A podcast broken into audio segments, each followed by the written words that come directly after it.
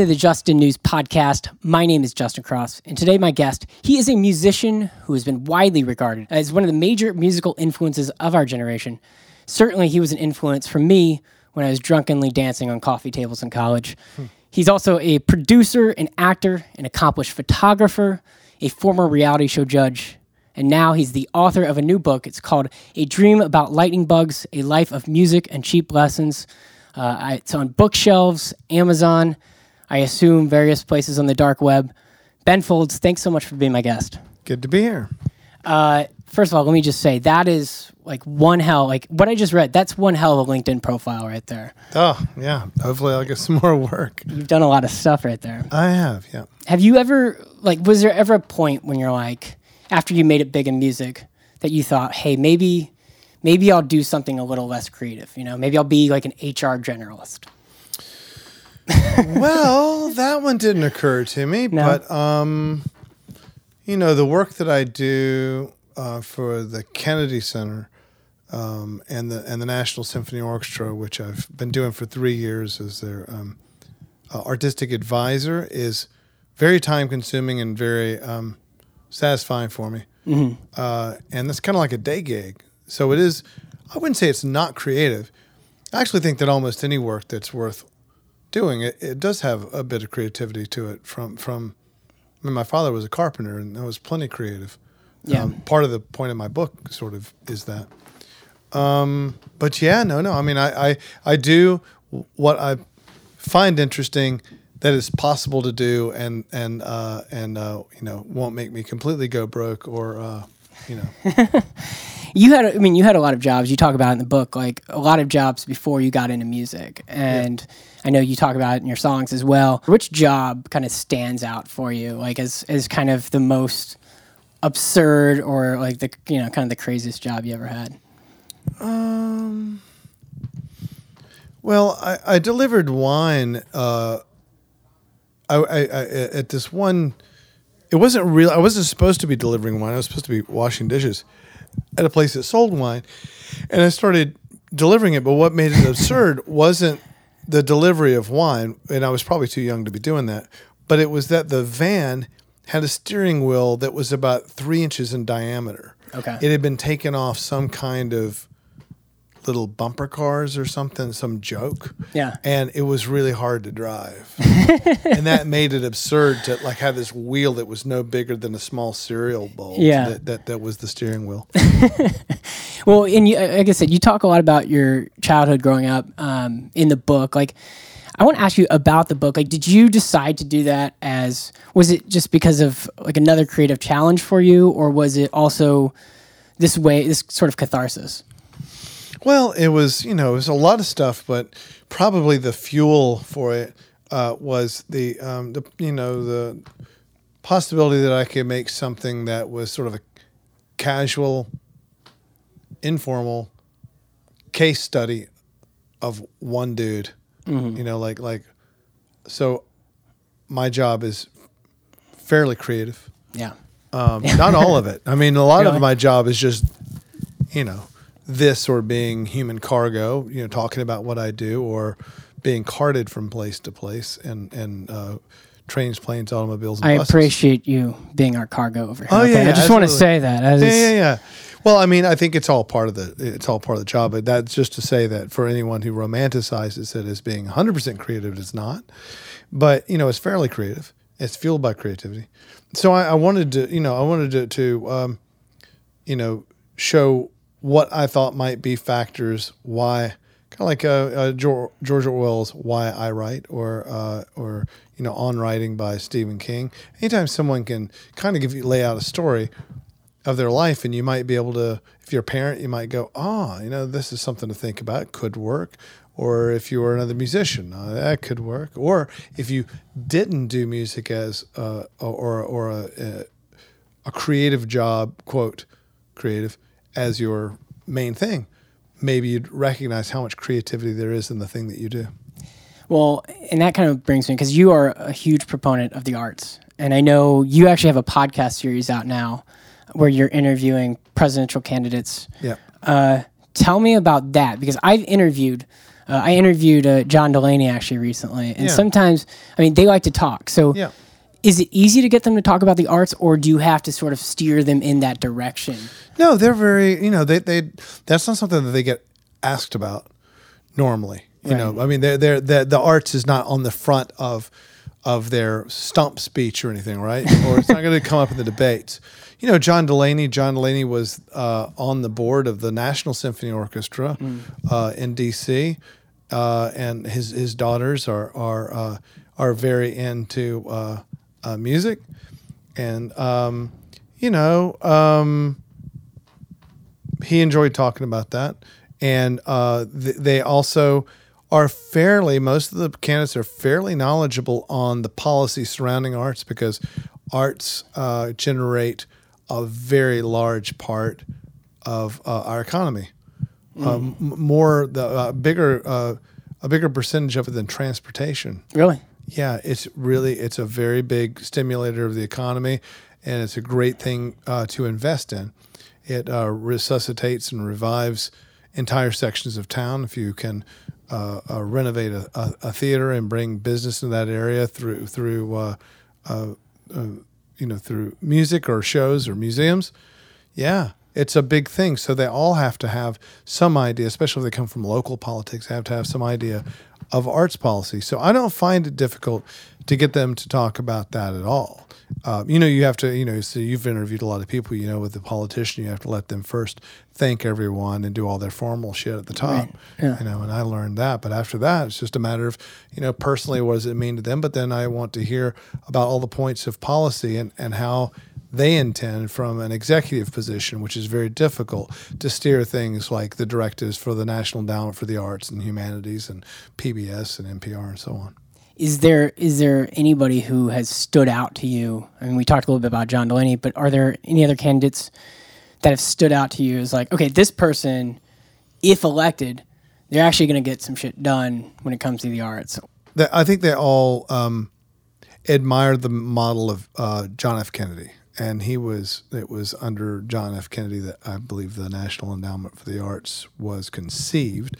I believe it started under Johnson technically, um, but I think that they they uh, they admire that, and there's always been a big model for the Democrats. Now the the catch is is that the executive branch is not the most effective branch. I, I don't buy that for a damn second. really? no, I'm just kidding. Of course, yeah. No, but it's not the most effective branch for the art specifically. Okay. It's a difficult.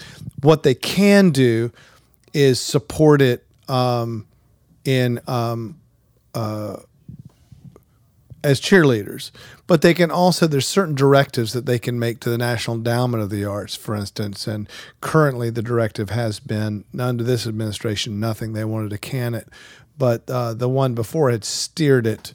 Obama had had steered it towards veterans. Yeah. So that is a big. Uh, uh, that wasn't the case, you know. Like the thing about the the the the, the Democratic um, uh, administration is that they're very often the ones that are the least funded Right. uh, because it becomes a it becomes an issue and and um, for some crazy political uh, dynamic reasons, uh, it seems to have gone up under Republicans more than it has under Democrats. Well, and I mean, as uh, like like this administration, for instance, like Trump, like tell me about that. Like, has he done anything for the arts? I mean, obviously, a lot of the listeners of this podcast not big fans, but No, no, I don't think he's done anything for the arts. I mean, I think by example, he showed that if you wanted to uh, uh, make a massive gold building and put your name on it and make that your headquarters, it might be more successful close to the theaters, the Right. museums, um, close to the arts district because he comes from the outer boroughs, but he knew the he knew the um, in practice he understood to go where the action is, and the action is always where the arts Right. is. Uh, it was John Delaney that said a friend of his told him, as far as being an investor, to follow the art, uh, follow the creatives, follow the artists, and you will find your investments. Right. And I think that's very true. Uh, other than that, um, he his administration threatened to um, to zero out the National Endowment for the Arts. Um, but they didn't succeed in that because actually uh, uh, the National Endowment of the Arts is not a um, it's not a uh, it's not uh, it's not a partisan issue. There's Right. plenty of. I mean, I, I've I've I've I've done talks and panels at the at the Republican national conventions and the Democratic national conventions, and I don't find more support one place or the other. In fact, I've found some of the most articulate. Uh, proponents of the arts uh, were actually on the right because they feel like they have to make a more solid, uh, succinct argument for it because you know, in in theory, fiscal conservatism might not want to pay for the arts, but the arts are an investment, which is what they understand that even with the National Endowment for the Arts, you know, it only works for them. They can only make it work if the success rate they have is putting a dollar into to uh, to a community and seeing seven dollars come back from the private sector. Right. That's a he- hell of an investment, really. Yeah. That's pretty incredible. So you need to take that out of the spending category, which is what the Republicans understand. Uh, the the Democrats will tend to make a little more of a touchy feely argument about Yeah. how it makes you feel good, and, and that's good too. I think both both arguments are necessary.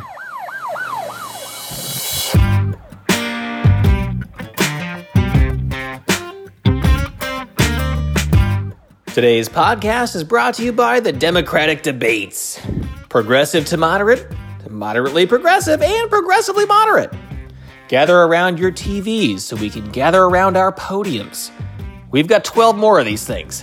Hours upon hours of debates on the same subjects. Break out those lozenges, candidates. You've got a massive amount of yelling to do. The Democratic Debates. Is 10 co presidents an option? We think that might be a thing. That might be a thing. Yeah, let's do that. wanted to thank you. Yes, you might be an illiterate, tax evading, money laundering, crass ass clown evangelist, racist, homophobic windbag, squandering progress and hope with every step that you take. But, sir, you exposed half the country for being fake. Last uh, cycle, you had uh, support. You supported Bernie Sanders. Yeah. Uh, is it the same way now, or are you kind of opening up? No, Uh, I'm, it's a I'm, I'm. I'm leaving. I'm leaving it open. I mean, part of the reason that I, part of the reason that I um, wanted to do that podcast was the opportunity to really hear each one of them out personally and report to my constituents. You know, Yeah. report to my fans, people who are interested, because I, you know, hell, if I can get a front a front row seat and bring a microphone to it, let's do this. And um, so, no, I've kept my. Um, I've kept my mind open. I, I think the thing is is that um, you know if you relax about um, uh, if you relax about it and don't worry too much about who the quote winner is going to be, and take some time to hear their ideas, um, that's what this time is for. It's very valuable. And um, so I don't see any reason anyone needs to rush into it. I don't agree with most people who think 10's too many or 20's too many. I'm very interested in hearing what they all have to say. In fact, you know, at some point, someone's going to uh, emerge as the total front runner. And I don't believe that's actually happened yet, despite the fact that everyone seems to think it's Biden. I don't actually think that's happened as a musician. I don't see it. Uh, I mean, he may be it, but I don't think it's. I don't think he can do a victory lap yet.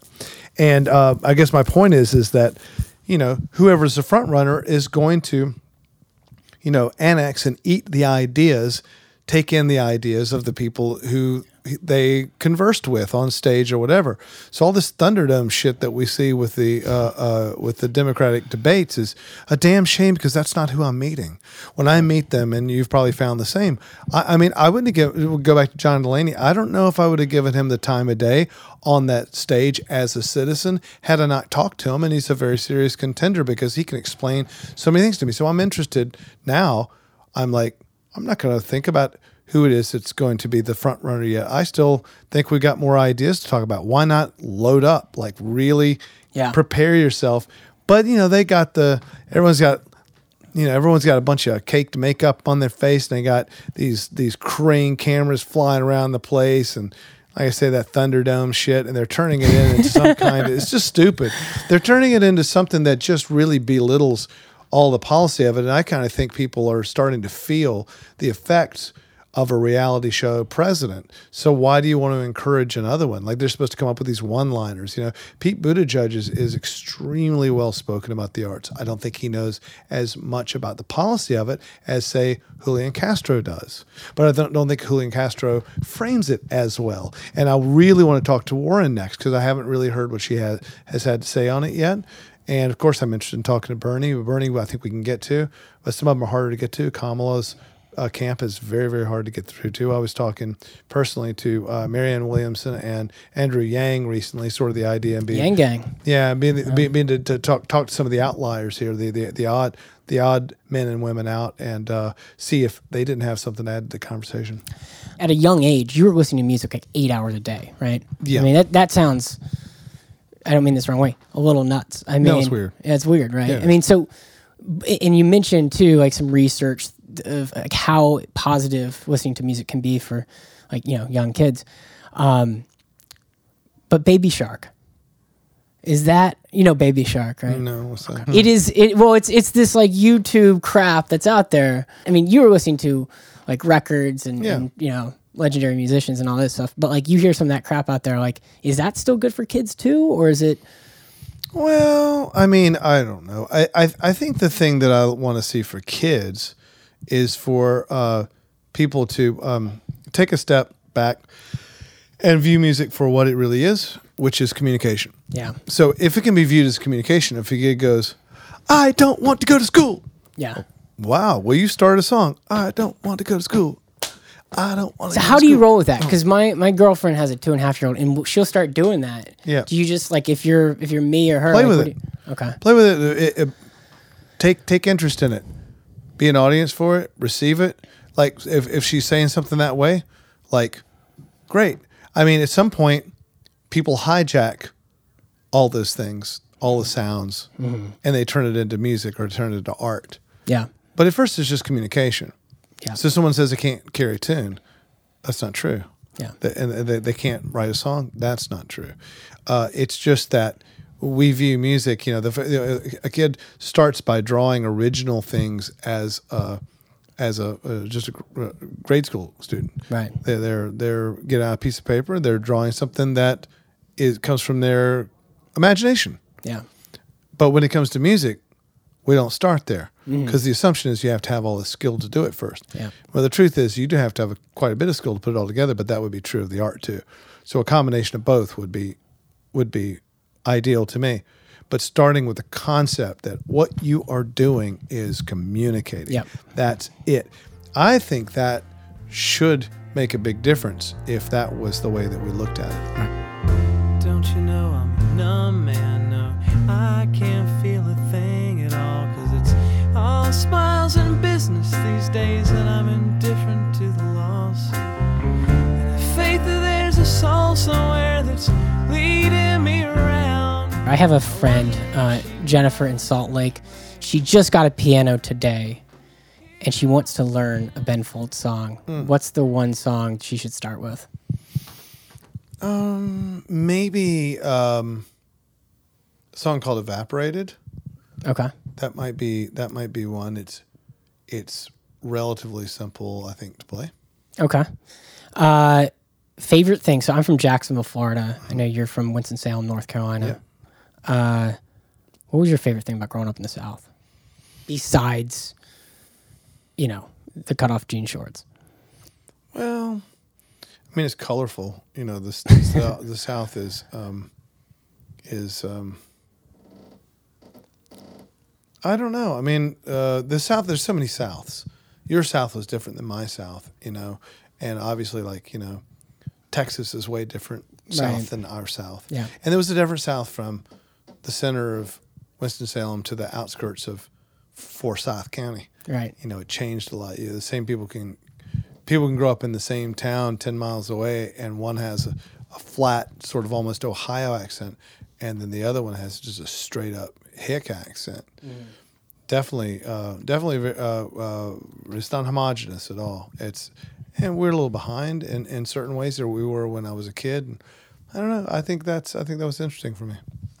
Uh, any chance of a Ben Folds Five reunion anytime soon? I don't think anytime soon because I've got so. mu- I mean, I can see what my schedule is going to be for the next two or three years, and it just wouldn't involve something like that. Right. Um, you you mentioned your book. So so my background actually, I, I spent about a decade doing stand up, and you mentioned you could basically recite George Carlin bits and and routines. What's your favorite George Carlin joke or routine or bit? Well, I like it when uh, I like his. Um, I think I like when he touches on linguistics. It's amazing. I think his his take on language might be his his most um, his most important contribution. You know, Yeah. everything from pointing out that there's no way for you to pre-board. yeah. You know, I mean, just just like really fan and and pointing out what happened to the language of of war. You know, he's like shell shocked. Yeah. and then it's post traumatic syndrome, you know, disorder syndrome, and then and all, all his uh, all uh, the, the ways he, he shows that people smooth over their guilt with language is is is that's intense, and that's a great. Uh, at, at at the end of his career, he had said that he changed his uh, his way of looking at, at comedy and humanity by erasing the assumption that humanity will survive. That's really interesting. I mean, that's kind of he's become now at that point. fatalistic. I mean, it's a little. it's it's not. It if you think about it, think about like the way, uh, not the, the the almost Zen, not being attached to an outcome, how much clearer that makes your life. If you're attached to an outcome, that doesn't mean you don't want it. It just means you're not assuming it and you're not attached to it. And uh, I think it's pretty deep. I mean, I don't think I would be the best defense attorney for his point of view. I think he was the best at that. Do you think that we that lets you live more free? That Well, I. I, I suppose it can. I mean, when I don't care how my show is going to go down, I play my best shows. It's clear to me what the next note should be. I can't control if someone likes it or not. I can't control if I even get paid for it at that point. I'm just there, and I'm I'm I'm doing each note. If I think like he, what he's saying is is is if someone's going to make political commentary, they always make political commentary with this sort of uh, uh, implication that good will prevail at some point. And he's like, "What if it doesn't?" It's like Let, let's let's view that because. Uh, and that doesn't mean at the end of the day that he's going to be negative about it. I know it sounds negative, but I think it's deeper than that. last question. Uh, you got a show coming up. Do you still get nervous for this stuff? You've been doing it for a long time. I mean, to, to your last point, I mean, going out before a show, do you do you look at it like without worrying about the outcome? Generally, yeah. I used to vomit into buckets before my shows. Oh, that's awful. I mean, I know what that's like too.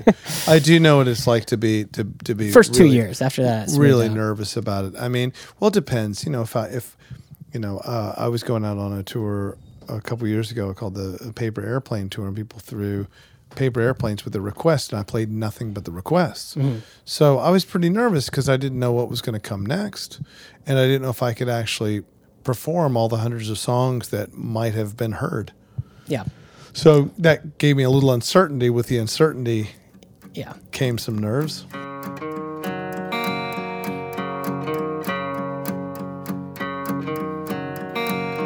Today's podcast is brought to you by Capital Grill, the sizzling hot new spin off restaurant from the folks who brought you Capital Chill. Come on in this Tuesday for a grand opening, featuring stomach shattering new dishes like the Breado O Fork, which is an enormous bowl of fried bread scraps tossed with cheddar cheese, garlic salt, and six pounds of butter.